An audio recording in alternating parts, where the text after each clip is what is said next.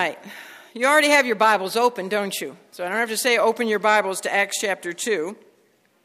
As we move now into the last six verses of this chapter, Luke is going to take us into the early life of the church. He takes us past her birthday on Pentecost and into the days and the weeks, and I don't know, maybe even the months that followed as her now 3,120 charter members met together and grew deep and wide.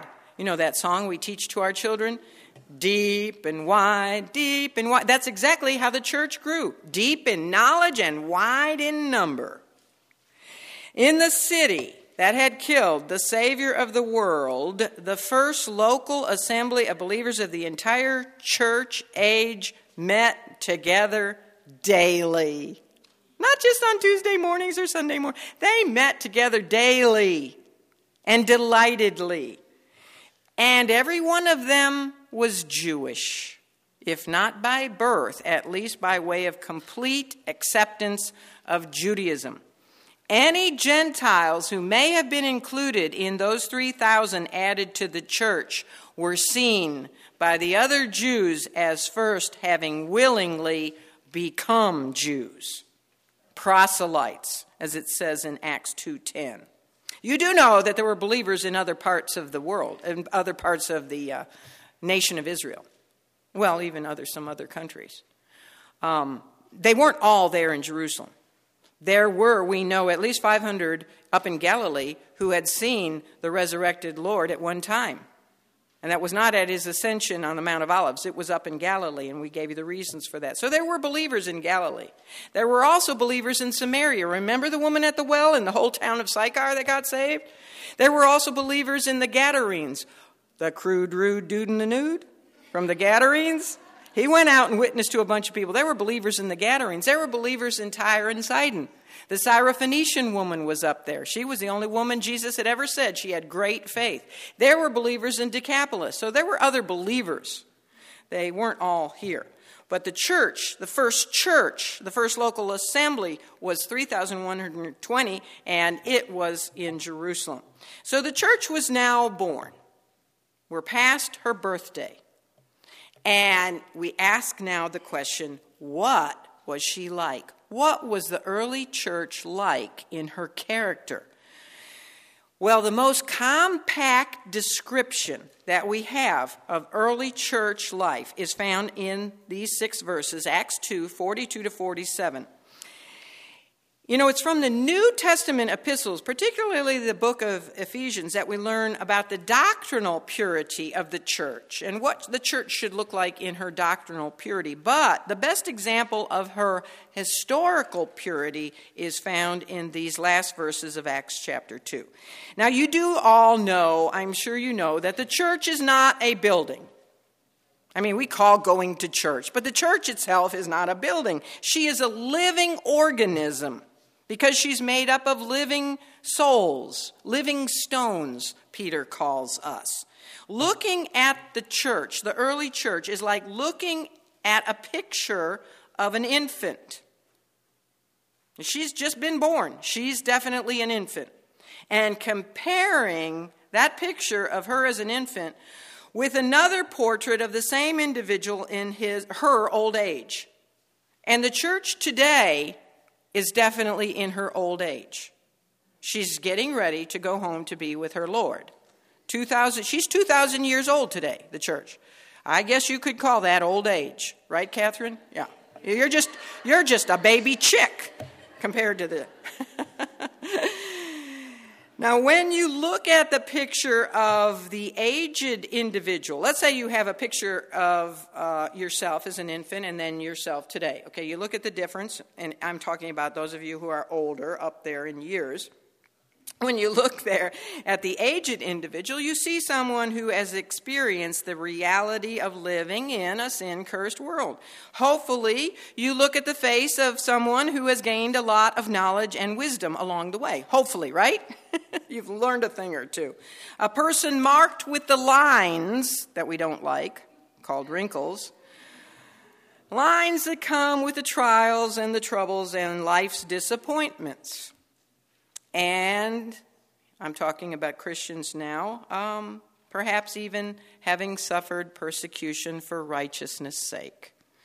One who has come to understand the tragedies that sin has brought into this world. One who has had to stand by the graveside of loved ones and dear friends. But in contrast, the picture of the same person as an infant shows no worry lines, no wrinkles, no gray hairs or white hairs, maybe even no hairs at all. Some babies are bald. to look at that sweet little face is refreshing and endearing because he or she is so sunny and bright and carefree and full of optimism and hope and, you know, life. Don't you love looking into the face of a newborn? They just you just can't help but smile when you look at even well maybe not if they're crying, you know, but the church in the days and the weeks and the months following Pentecost had that kind of refreshing attraction and innocent beauty. She had an invigoration and a vibrancy yet unaffected by the wrinkles and the scars and the graying that comes from troubles and trials and persecution. She was yet a little bit naive about what lay ahead. Just like the freshness and wonder and the purity of a newborn infant, the newborn church consisted of leaders who had a very vivid remembrance of Jesus who had so recently walked with them. They had been taught directly by him. They had also seen his miracles firsthand and likewise had seen him in his resurrected body. All the 120 had seen him resurrected, they also anticipated his soon return. You know that. They had no idea whatsoever that it would be at least 2,000 years before he came back to establish his kingdom. So, although the early church may have been inexperienced, the church today is much more mature than she was then. But we're still we're lacking some things that she definitely had. She might have been naive in certain areas, yet she was a model church in spirit. She was spirit filled. So, what we see of her is what ought to be true of the church and individual believers throughout the church, church age. In Acts 2 42 to 47, Luke gives us a very brief, only six verses, very brief, but profound, powerfully rich portrait of the early church. So our outline begins with desired characteristics of the surrendered early church. And first of all, we're just going to read verse 42. Don't panic. Most of the lesson this morning is going to be on this one verse. So let's look at verse 42. This is after they were baptized, uh, and 3,000 were added to the church. It says, And they continued steadfastly in the apostles' doctrine and fellowship, and in breaking of bread, and in prayers. In just one verse, the Spirit, through Luke, tells us of four continuous, steadfast practices of these early believers. They engaged in them diligently, steadfast, and willingly, because these were the natural result of being filled with the Spirit. These were some activities that must continue today in the 21st century if we as a church are going to be effective in two things scriptural wisdom, which always comes first, and then soul winning. Do you want to be deep and wide? scriptural wisdom, and soul winning. It's no accident at all that the very first thing that is mentioned regarding the activities of the early church is that she was seriously steadfast in her study of apostolic doctrine. The Lord Jesus had promised his apostles that when the Holy Spirit came, that he, the Spirit, would teach them all things and recall to their remembrance whatever things that Jesus had taught them that they had forgotten. Do you forget a lot of what you hear when you come Tuesdays or when you go to church on Sundays and Wednesdays? Yeah, we forget most of it, don't we? So we need the Holy Spirit to recall things to remembrance, especially these apostles did, for they're the foundation of the church. The Lord also had commissioned them to teach all things whatsoever I commanded you. So for the rest of their lives, they were obedient to that call, and they began right away, which was evidenced not only by Peter's sermon, but also by this verse, verse 42 here. You know, sometimes people get so wrapped up in their experience with the Spirit that they minimize and they underestimate the need for systematic instruction in biblical doctrine. I have heard people say, I don't need to study. I'll just get up there in front of people and the Spirit will guide me. No, no, no. The Lord wants us to be in apostolic doctrine, studying the Scripture. By the way, the whole New Testament is apostolic doctrine because it was either written by an apostle or definitely all approved by the apostles. And the apostles' doctrine is actually whose doctrine? Did they come up with it on their own? No, it's really Christ's doctrine. God's doctrine. Now, these early believers we know were filled with the Spirit, and yet they had this great necessity to be taught by these special men that the Lord had chosen to equip them so that they, in turn, could return to their respective homes and countries and communities and rightly instruct others. Paul, writing to young Timothy, said these words The things that thou hast heard of me, the same commit to faithful men who shall be able to teach others also. You know, the church, unlike much of the church today, the church was never intended to be a spectator organization. A lot of times you feel almost like you're going to a theater. You know, that everybody's out there, and then you've got all the, uh, the, the actors up on the platform. The church was never intended to be a social club. There are a lot of churches where it's just like going to a country club. The church was not intended, intended to be an entertainment center.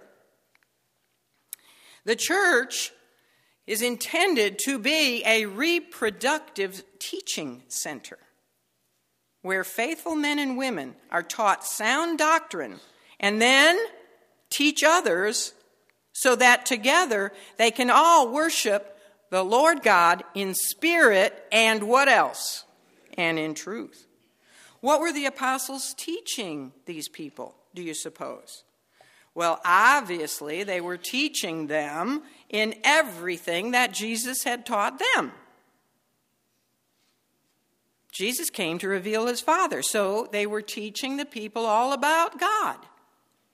And they would be teaching the people the messianic prophecies of the Old Testament that all pointed to Christ. Remember how he opened up the law and the prophets and the Psalms and showed them how he was in all of it? They would be doing the same thing. They were telling these devout Jews from many other lands about the miraculous conception of Jesus. Think of that. Not the birth. You know, Mary gave natural birth, but it was the conception that was miraculous, wasn't it? Because Jesus was born of the Holy Spirit, not of Joseph. Who was there? Who was among the 120? We know for sure because the scripture told us Mary. Don't you, and you know who was also there? Luke and Matthew, who wrote the accounts, you know, of the, the Lord's conception and birth. They were there. And Mary, I am sure, shared with everyone the entire account. The Lord's half brothers and half sisters and first cousins, James and John, likely told, them and Salome, his aunt, she was there. His mom was there. They likely told these people about the Lord's early childhood and his adolescent years and those mysterious years that we don't know anything about between the time he was 12 and 30. They told him all about that and how he was so perfect, annoyingly perfect if you were a brother or a sister. The apostles could tell the people all about the three and a half years of the Lord's public ministry and what they collectively, for, I mean, what they individually forgot, the Spirit Well, let's say Peter was talking and he didn't remember this. You know, Andrew could say, Oh, don't you remember when such and such happened? Or John said, Well, remember this? Remember? You know, collectively, they probably remembered a whole lot, but what they collectively forgot, the Spirit would recall to their remembrance. It would take the apostles a while. I don't know how long months, weeks. Well, I'm sure more than days, more than weeks, months. it could have been up to a year. It took us ten and a half years to share what they had knew and what they had gained in scriptural knowledge about Christ. But they had an advantage over us. We only met once a week. It took us ten and a half years. And then we had Christmas break, we had resurrection break, we have summer breaks. These people were meeting together how often? Not only daily, but all day long. Even when they shared meals together. They were learning, learning, learning everything that they, I mean, they were just like sponges soaking it all up. They were like newborn babes. What does a baby want more than anything? Milk. As newborn babes, they desired the milk of the word that they might grow thereby. The thing that they committed themselves to was doctrine, learning, being instructed. They didn't dedicate themselves to emotions and to feelings, but to doctrine. How is it that we grow in Christ likeness? How are we transformed? Be not conformed to this world, but be ye transformed by the renewing of your mind. A lot of work. Put on the new man, which is renewed in knowledge. Wherefore, gird up the loins of your mind. We must have the right food in order to produce the right fruit. These men were feeding the sheep. Isn't that what the Lord had told them to do in John 21? Feed my sheep. If you really love me, what will you do? Feed my lambs, feed my sheep, feed my sheep. They got it. They're feeding the sheep. The first key characteristic of this model church is that they continued steadfast in the apostles' doctrine, which was really the doctrine of Christ. What was the Lord's great commission? Wasn't it to go into all the world and make disciples? Wasn't it to teach? Paul told young Timothy something else. He said, Till I come, give attention to reading, to exhortation, to doctrine. Take heed unto thyself and unto the doctrine. Continue in them, Paul said. Preach the word. When? In season, out of season. We should have been here during the inclement weather. Out of season, too. Exhort with all long suffering and doctrine. For the time will come, Paul said, when men will not endure sound doctrine. Do you think that time has come? If we do not teach people the truth, they don't know when error has entered in. And there are so many out there who have let error enter in. Any shepherd who does not teach the truth to his sheep is not protecting them. He's not encouraging them in Christ likeness because people cannot function on what they do not know. And that's why we're in the days of Laodicea. One of the first verses I ever memorized is a sad one, but I have it always in front of me. It's Hosea 4 6. My people, and God was talking about his people. My people are destroyed for what? A lack of knowledge. And that's what we see today in the church a lack of knowledge. The second spirit filled character, and I could go on in that because that's my heartbeat, okay? Feeding the sheep, teaching, learning, ever learning. I feel like it's a wasted day if I don't learn some new nugget of truth from God's Word. I really do. The second spirit filled characteristic of the early believers that's mentioned in this verse is that they continued steadfast in what? Fellowship. And that doesn't mean they went out with their friends to get a Dunkin' Donut. they didn't have Dunkin' Donuts and they didn't even have Krispy Kreme. In having publicly identified themselves with Christ by baptism, These people had cut themselves off from their historic Judaism, and they also endangered themselves by identifying with one that their religious rulers had hatefully crucified just 53 days earlier. Now, here's something you might not ever have thought about before, but in the first sense of its meaning, fellowship is a positional word. Positional. Now, the Greek word is koinonia. You've all probably heard that before. It speaks of having something in common. It's like a partnership, actually. Now, did you know that the word koinonia does not appear at all in the four Gospels? Never. Mark, Matthew, Mark, Luke, and John. You will never find the word koinonia fellowship. The very first time that word appears is Acts 2:42. Why is that? Well, positionally speaking, nobody before the church was born, no and, and indwelt by the Holy Spirit, nobody before that had true partnership with God fellowship with God. However, by receiving Christ as Lord and Savior, believers now actually become partners with God. We have something in common with Him because we are in Him and He is in us. God's Spirit indwells us. At the same time, every believer also has koinonia, partnership, fellowship with every other born again Christian.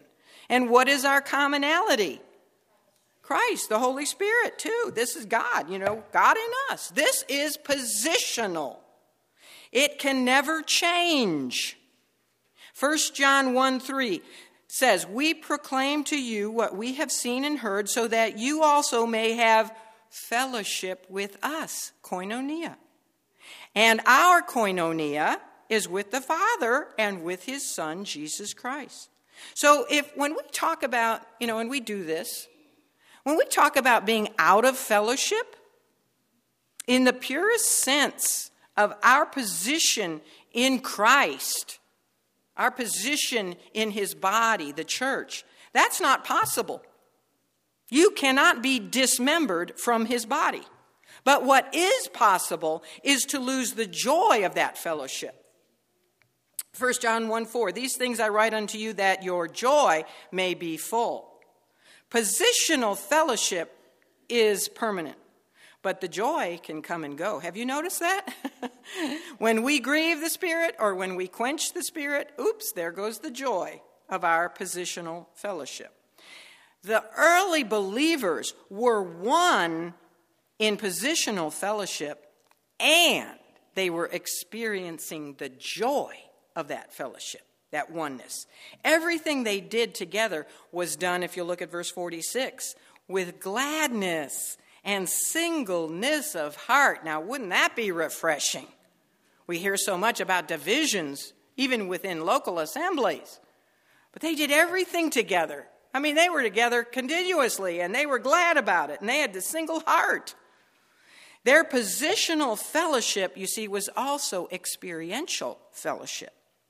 Now, I'm sure, as I've heard many times, you've, you've heard people say, Well, I love the Lord.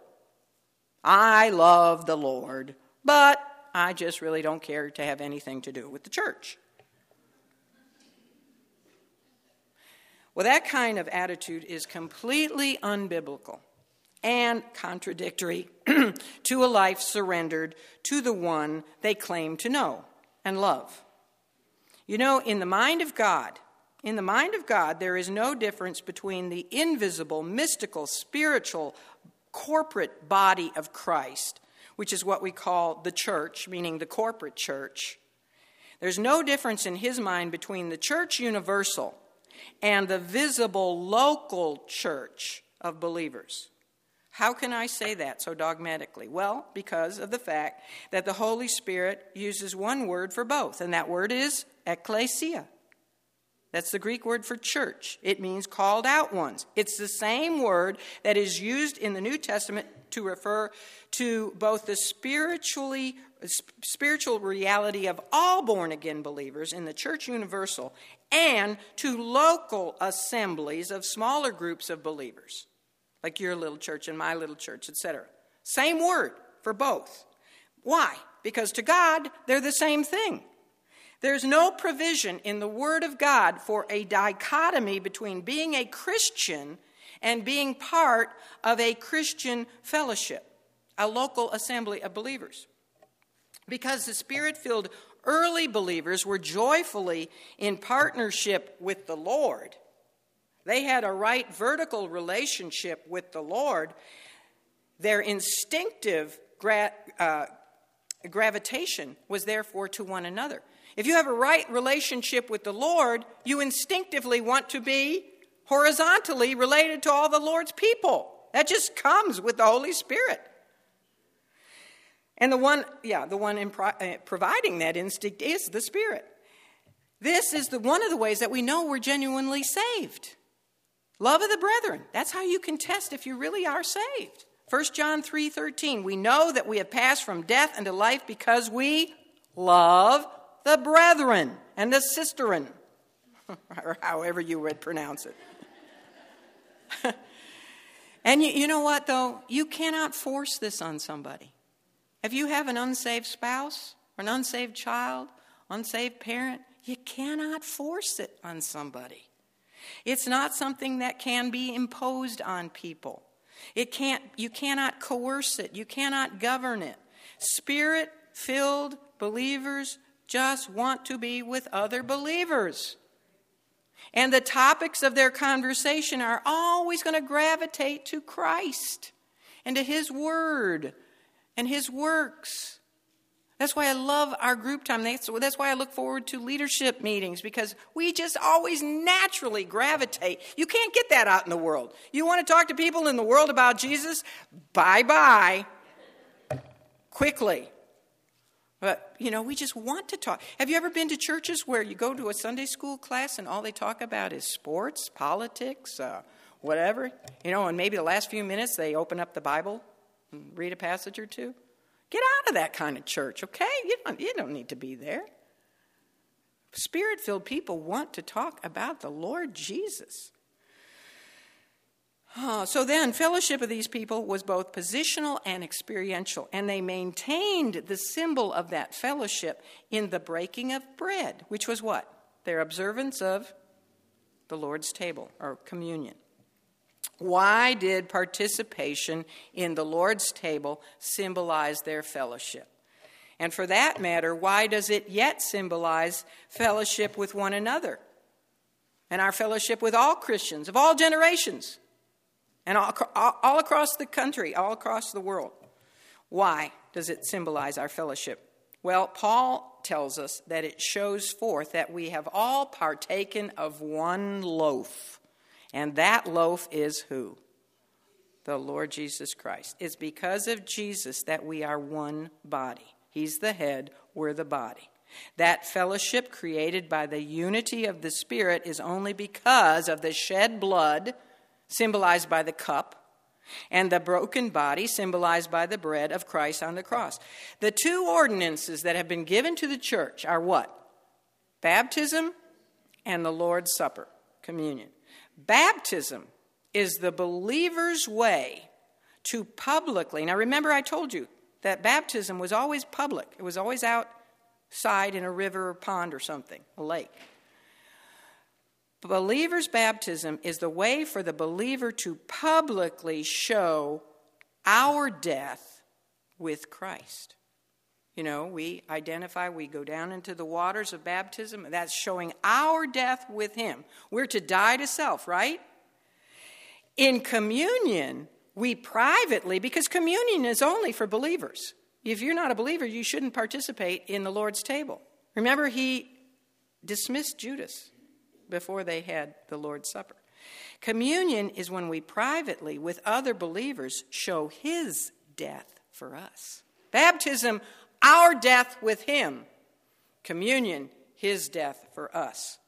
All Christians have common ground at the foot of the cross, don't we? We are all sinners saved by God's grace there at Calvary. It's the cross that makes our fellowship with God and with other believers possible and automatic. It's the cross that brought reconciliation. First and foremost, between God and man, and secondly, between Jew and Gentile, you know, bond or free, between all men who believe in him. The cross, which interestingly is an instrument of death, cruel, cruel death, a, a, the, the worst kind of death anybody could ever suffer. It's an, instru- an instrument of cruel death, isn't it? And yet it has become the symbol of our unity beauty out of ashes. so every time we celebrate communion, we are acknowledging that the cross is the cause, the reason for our unity. In wanting to make sure that we maintain the beauty of that unity and never forget it, the Lord told his followers to partake of the cup and the bread. From the very earliest days of the church, the breaking of the bread. Now, they began by doing it daily. They did it every day. It got corrupted, so then Paul told them not to do that so often. But they did it. You know how they participated in the breaking of bread in the Lord's Supper? Joyously. Joy. It was a great celebration. Sometime when we do it, you know, we're all solemn faces and wonders. I have to examine myself, you know, and we're just. but they celebrated it joyously. They could not look at the finished work of Jesus Christ on the cross without celebrating. Those word, that one word, tetelestai, which was spoken by the Lord, remember, at the end of his six hours of suffering on the cross, and literally means it is finished, it stands finished, and it always will be finished. That word was a marvelous word to these people. It meant that their sins were finally atoned for permanently. How could you not be joyful about that? No more having to slit the throats of lambs. You know, having a little pet lamb in your house for four days and loving on it and then having to kill it. No more of that. They were washed clean by the blood of the lamb. Isn't that something to celebrate? Next time you take communion in your church, will you smile? the early believers were also a people who were steadfast in prayer, both individually and united as the body. They understood that this was now their new way to continually keep in touch with the Lord now that He was no longer physically present with them. He had taught them to pray. He was an example of a prayer warrior. He told them to pray, not only for direction and guidance, but also for the Father's provision, and so that their joy might be full. When we draw nigh unto God, what does He do? He draws nigh unto us. Um, I'll go ahead and do this. The, in, the, in the King James, we don't have the word the in front of prayers, but it's actually in the original Greek manuscripts. So it really should read the prayers. They continued steadfastly in the prayers. Now, Acts 3 1, which we'll get to, Lord willing, next week, and also verse 46, if you look at 246, tells us that it was still their habit, these early believers, it was still their habit to go to the temple to pray. The prayers suggests that these were the prayers of Judaism that had been said probably their entire lives by rote memory. But now they had new joyous meaning for these people. I mean, the Jewish prayers were good. They were always good, good prayers. But now they had full meaning to them when they prayed. You know, sometimes you can just say prayers and you're not even thinking, you just say them. And the Jewish people, you know, they, they, they, they do this back and forth when they pray, and they would just say their prayers. But now these Jewish Christians had wonderful, they are saying those prayers, and it's wonderful because they understand them. And some people have criticized the fact that they still went to the temple to pray because they said, well, the corrupt Jew, uh, Jewish leaders had turned it into a den of thieves, so what are they go- doing going to the temple? Well, Jesus went to the temple to pray, even though, you know, the religious rulers had corrupted it. He went there to pray and teach. He called it his father's house, and he called it a house of prayer. These Jewish Christians were really the only people at that time who really understood the significance of Judaism. If anybody had a right to be in the temple, it was those who believed in the one who the temple pointed to all those years. Now, there is going to be a transition between Judaism and Christianity that goes on for a number of chapters in the book of Acts. And, and we'll see that. But for now, these are the only people who are coming to realize all that the sacrifices and the feast days and the offerings and the, and the observances foreshadowed over all the centuries since God had given them to Israel. So they steadfastly continued in the prayers spoken publicly in the temple, and they then participated in private prayers themselves in their houses and in homes where they met and had the, the Lord's Supper. So they prayed publicly and they prayed privately. And their private prayers were Christ centered, new, new prayers from the heart. All right, divine confirmations. We're going to the second part of our outline divine confirmations of the spirit filled early church. For this, we're going to look at the rest of the verses 43 to 47. It says, And fear came upon every soul, and many wonders and signs were done by the apostles. And all that believed were together and had all things common. That word common is koine comes from the same word, fellowship, koinonia. And verse 45 and sold their possessions and goods and parted them to all men as every man had need. And they, continuing daily with one accord in the temple and breaking bread from house to house, did eat their meat with gladness and singleness of heart, praising God and having favor with all the people. And the Lord added to the church daily such as should be saved. One confirmation of the spirit filling of these people is that fear came upon every soul. You see that in the first verse, uh, verse 43? Now, every soul speaks of unbelievers. How do I know that? Well, because verse 44 then differentiates with those who believe. So every soul is unbelievers. The Greek word for fear that is used there is the word phobos. You've heard of phobia, having a phobia? That's where the word comes from. And it doesn't speak of a terror type of fear, it speaks of reverential type fear. In other words, awe. The early church was an awesome church. the people of Jerusalem were very aware of the fact that something supernatural was going on. God was doing something in these followers of the Nazarene. The Jewish people were experiencing something like what Peter felt when he first realized who Jesus was. Remember when Peter fell down before him and he said, Depart from me, for I am a sinful man, O Lord. This newborn body of believers was having a profound impact on those around them who were sensing, like Peter, their own sinfulness. They were looking at those believers and the joy in their faces and their holiness and their love for one another, and they were in awe. Wouldn't it be wonderful if the church today had that kind of effect on the world? Mmm.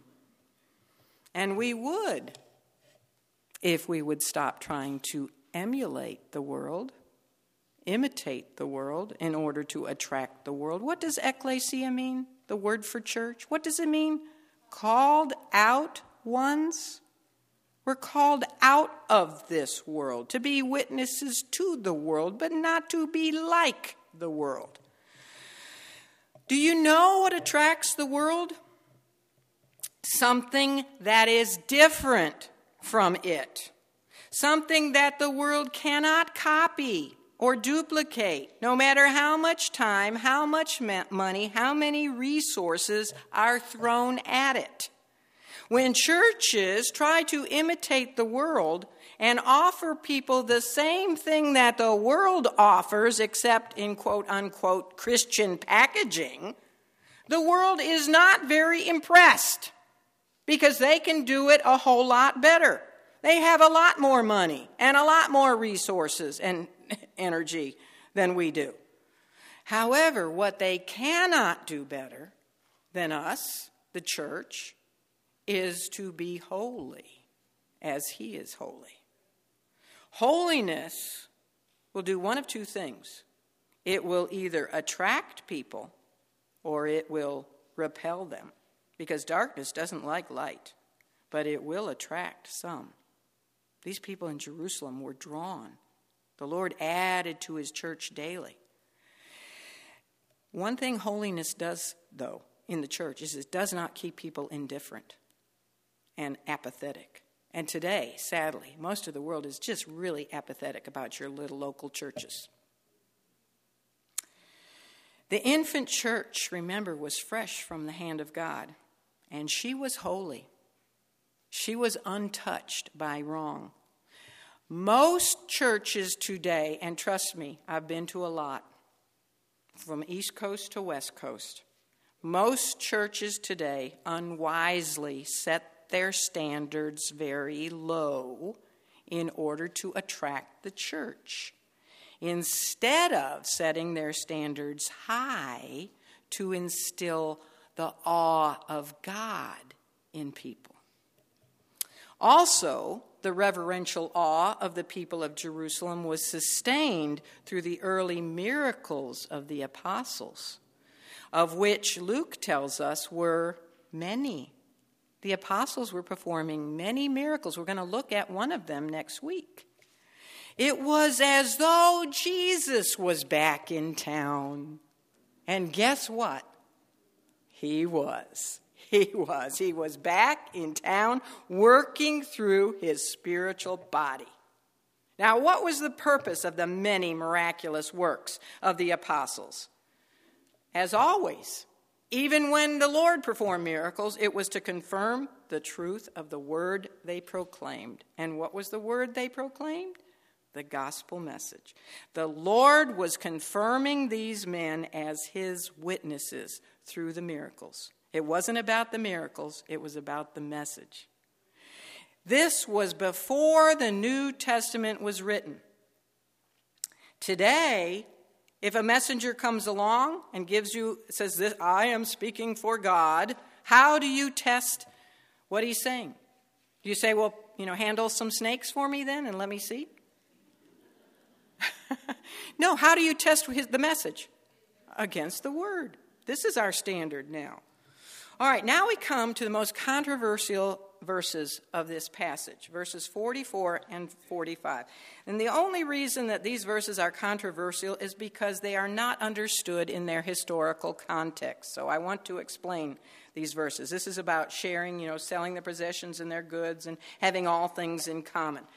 This early church practice is not a biblical support for either socialism or communism, as is being told today abundantly.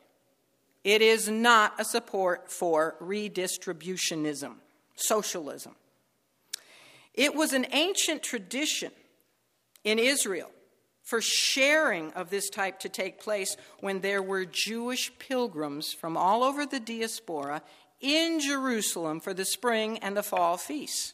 Now, the spring feast came together and the fall feast came together. So I think a lot of the pilgrims just came, like at Passover, and they stayed till Pentecost was over instead of traveling back home and then coming back again. They just stayed for the 50 days.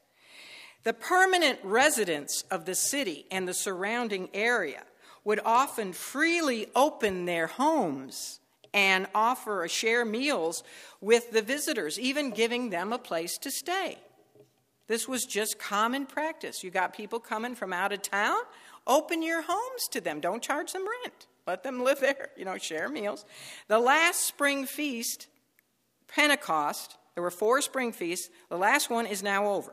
Okay? So most of the pilgrims would have returned to their respective homes. However, For the 3,000 that had been added to the church, these devout Jews, most of whom came from foreign lands, it was imperative that they remain in Jerusalem. Why? Why? They needed to be discipled. The sharing of goods is the explanation for how these people could remain in Jerusalem, how they can continue away from their homes and their jobs over a period of time and yet be preoccupied with the things of the Lord. This was a unique situation.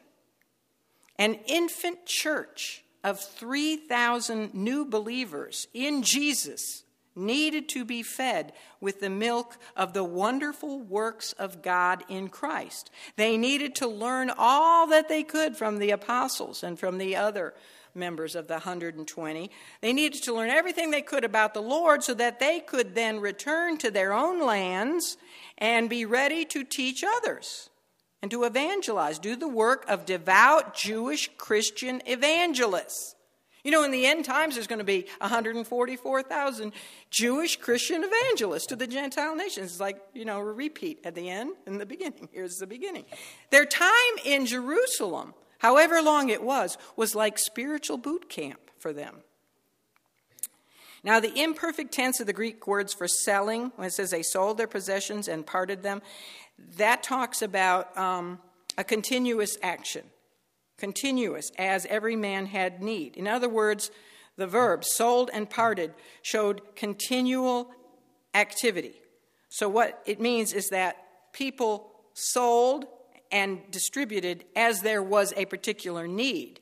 It isn't like they had this giant Jewish yard sale and they just put everything in the yard sale and the proceeds were put in a big pot and Peter, you know, distributed to every person in equal amounts from that. If that was true, nobody would have houses. They would have all sold their houses, and yet it tells us they met from house to house. What it does mean is the verbs tell us that if there was a particular need, they would sell somebody would sell something and then share money. Okay, you get it? And if there was another need, they would sell something else and and and give the money. Those there are those who point to this early church here in Acts as their attempt to support either socialism or communism. But the flaw in that is that the sharing that went on in the days of the early church was not totalitarian. In other words, it was not made mandatory by government and then enforced on the people against their wills. It was done from love, not by law. It was a movement of spirit filled compassion, not socially forced compulsion. It was for the purpose of accomplishing God's commission, not an anti God communism. 3,000 believers, and the number is growing daily, it says. They needed to be discipled. They needed to stay in Jerusalem and be discipled, taught apostolic doctrine. Now, Dr. John Phillips, in his wonderful commentary on the book of Acts, tells this story that I just had to share with you. This is a true story. He wrote about an open air evangelist back a few years who was being fiercely heckled by a communist who was gathered around the preacher in this crowd. And this communist loudly was just mocking the preacher. And as he was doing so, it just so happened that a homeless drunk, dressed in rags, staggered over their way and joined the crowd. The communist pointed to the drunk and shouted for all the crowd to hear these words Given the opportunity, communism would put a new suit on that man. And then he turned to the preacher and he said, And what does your Christ do for him? And without missing a beat, the old preacher said, Given the opportunity, he would put a new man in that suit. Don't you love it? Verse 46 there was one passion among these people in everything they did. Oh, I just, I almost wish I could go back in time and, do, and just, you know, no denominations, no division, no, just all together. Wouldn't it be wonderful to meet every day like this? And just fellowship together and eat together and share homes together. I get so lonely in my little cocoon. One passion, everything that they were studying together, they were fellowshipping together, they were praising God together, they were praying together, they were eating together, they were partaking of the Lord's Supper together, and they were doing it all with gladness and singleness of heart. Their testimony before the common people was very, very attractive. You talk about being salt and light, Whew, they were and people were drawn to it. Their heartfelt praise of God brought them favor with all the people, it says. I'm sure there was an exception the religious rulers. But the common people were drawn to this. They had an attractive savor, and it resulted in fruit. Remember the link between the Gospels and the book of Acts? Acts is the continuing work of the Lord by His Spirit through His church. And that truth is seen in the last words of Acts chapter 2.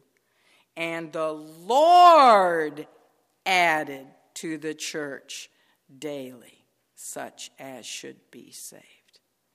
This was the result, this was the fruit of spirit filled Christians who were walking their talk. We need to walk our talk because the world is looking. And they need to be filled with awe at what they see. You know, I doubt, I seriously doubt, well, I could say with all assurance that since this time, that there has not been one day that has passed since Pentecost that the Lord has not added daily to his church. I would just like to see him adding more daily to his church. Right on time. Let's pray. Let's pray. Father, May it be that your people of this generation could be found walking in joy and peace before you with one accord, with one mind, with one heart, continuing steadfast in, in such great and sacred and loving and holy fellowship with you and with one another, that the effect on the world around us would be that of reverential awe of what to them would so obviously be the supernatural workings of God, of you, of the one we know and serve, the Lord Jesus, and that because of his light shining through us, he would daily add an ever increasing number of souls to the church in these last days of her age. We pray in your name. Amen.